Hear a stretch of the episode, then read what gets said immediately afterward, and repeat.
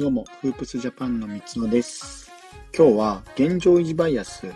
に気をつけるというテーマでお話をしていきたいと思います。えーと、そもそも現状維持バイアスっていうのは何なのかっていう話なんですけど、現状維持バイアスっていうのは、うーんと、どういう状態なのかっていうのを説明していきますね。慣れ親し慣れ親しんだものを好む心理的傾向。今までこうだったからとか、そういう状況を変えずにいること。あとは、過去の成功体験を引きずる傾向。ビジネスなんかにおいては、これだけ時代の変化が早いので、世の中のためとか過去の成功が、えっ、ー、と、参考にならない場合っていうのが出てくるかなと思っています。で、三つ目は、うんと、損失を回避したいという心理的傾向。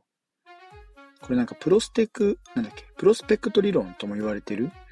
えっ、ー、と、方法らしくて、まあ、その新損失回避性の、ね、心理に基づくと、ななんだろう難しいな。説明が難しいんですけど、まあ、あの、そこ、現状維持バイアスで、まあ、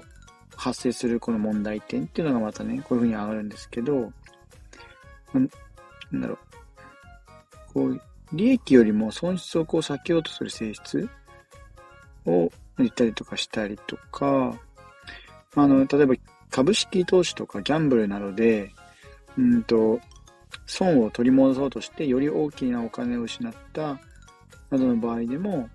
えー、と損失回避性が大きく関係していることがあったりするという状態ですね。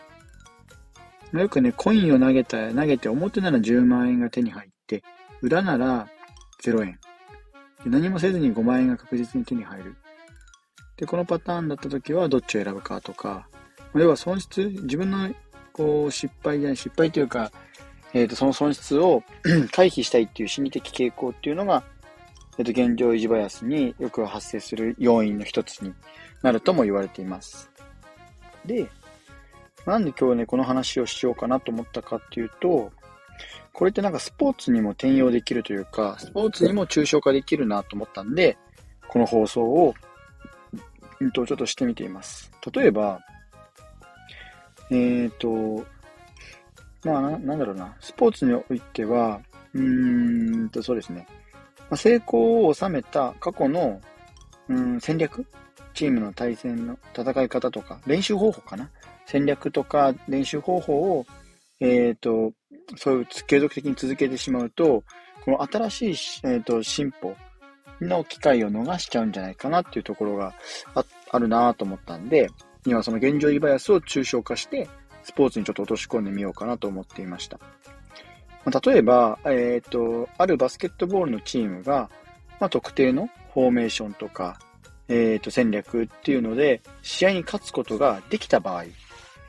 その成功体験から現状維持バイアスがもう発生してしまうっていう可能性があるんですよ。で、その戦略を成功したからという話で、同じ戦略をもう次の試合でも続けていくっていう可能性があるっていうところが、まあ、現状維持バイアスにつながるのかなっていうところですね。ただ、えっ、と、それが必ずしも最善の選択ではない場合もあるんですよ。なので、まあ、対戦相手ですとか、試合の状況をチームメンバーがこう怪我してるですとか、そういう状態になよ合わせて、えっ、ー、と考慮した上で、こういろんなこう要素を入れていかなければいけないっていうのが、え、ー、と、なおさら、まあ、ビジネスでもそうですし、スポーツでも言えるのかなっていうところです。あとはトレーニングなんかにおいても、えっ、ー、と、こう現状維持バイアスっていうのが働くかなと思っていて、こう、なんですか、プレイヤー、選手が一度こう成功を収めた練習方法ですとか、ルーティンですね。毎日こう続けるルーティンっていうのはあると思うんですけど、それが必ずしも現状のパフォーマンスの維持ですとか向上につながるっていうのは限らないのかなと思います。なので、まあ、その時代とかに合わせて、その新しいトレーニングのメソッドとか技術っていうのが、こう、もうどんどんどんどんこう変わっていく中で、選手自身が成長する、し続けるために、現状維持バイアスを乗り越えて、新しいアプローチを試すことがなんか重要になってくるのかなと思ったんで、なんかこの現状維持バイアスはスポーツにもつながってくるなと思っています。で、まあ、その現状維持バイアスを克服する、スポーツにおいて克服するためには、どんな方法があるのかなって考えて、えっ、ー、と、今回は4つほど、えっ、ー、と、紹介できればなと思っています。一つは結果にとらわれずに、えっ、ー、と、常にプロセスを評価すること。まあ、成功体験っていうのは重要なんですけども、それが全ての状況で、えっ、と、適用している、適用可能とは限らないんですよ。限らない、限らないです。ん？あ、限らないんです。はい。常に戦略ですとか、トレーニングの方法を見直して、自分たちが評価していくっていうのが重要になってきます。で、二つ目が、新しい方法を試す勇気。過去の成功とか、うんと、繰り返す、過去の成功をこう繰り返していくっていうのではなくて、戦略ですとかトレーニング方法をまたこう新しく、えー、と取り入れることで可能性が開くので、ここはね、あの、その、新しい方法を試す勇気っていうのは結構、えっ、ー、と、大切になってくるかなと思いました。あとは他者からのフィードバックっていうのも結構、えー、ありかなと思っていて、うんと、コーチとか他の選手、自分以外の選手、あとはまあスポーツのまあその研究者とか、要は自分だけの視点じゃなくて違う第三者からの目線っていうフィードバックをもらうっていうのが重要になってくるかなと思います。でそのフィードバックを積極的に取り入れて、自己の、自分、自己のって、自分のパフォーマンスを客観的に評価するっていうのが、この現状維持バイアスをこう乗り越えるためのステップにつながるかなと思います。あとはもう学習の環境のを作り続けるですね。まあ、仕事だけじゃなくても、こう、スポーツ界でも、こう、新しいトレーニングメソッドとか、あの、なんだろう、フォーメーションもそうですけども、そういうね、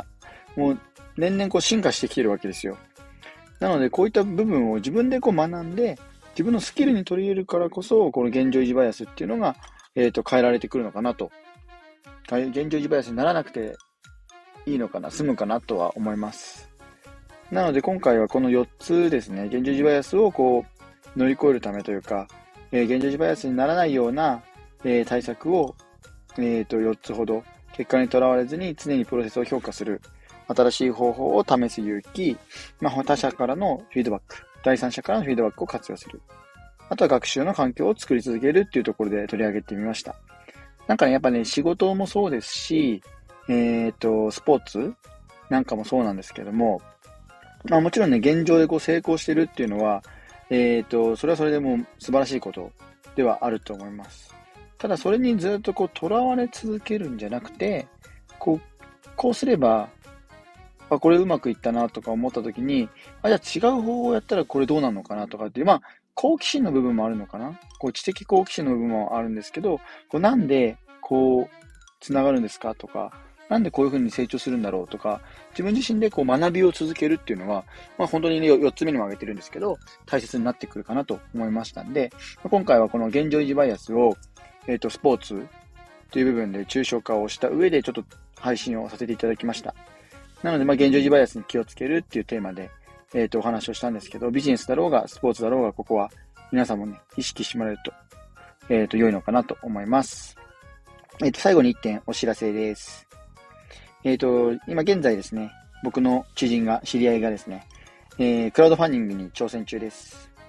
東日本大震災で被災した当時の高校生が12年の時を経てバスケットコートを作りますっていう、えっ、ー、と、クラウドファンディングになっています。まあ、あの、東日本大震災の震災の跡地にバスケットコートを2面分作るっていう、えっ、ー、と、クラウドファンディングになってます。現在ですね、えっ、ー、と、支援総額が、えっ、と、409万円残り48日、支援者数が284人となっています。まだ1ヶ月以上あるので、例えばボーナスがこれから出るよとか、そういった人に、えっ、ー、と、ぜひ見てほしいなと思います。ボーナスが入ってからっていうわけじゃないですけど、まあ、給料とか、お給料とかボーナスが入るタイミングの時とかに合わせるのも一つかなと思います。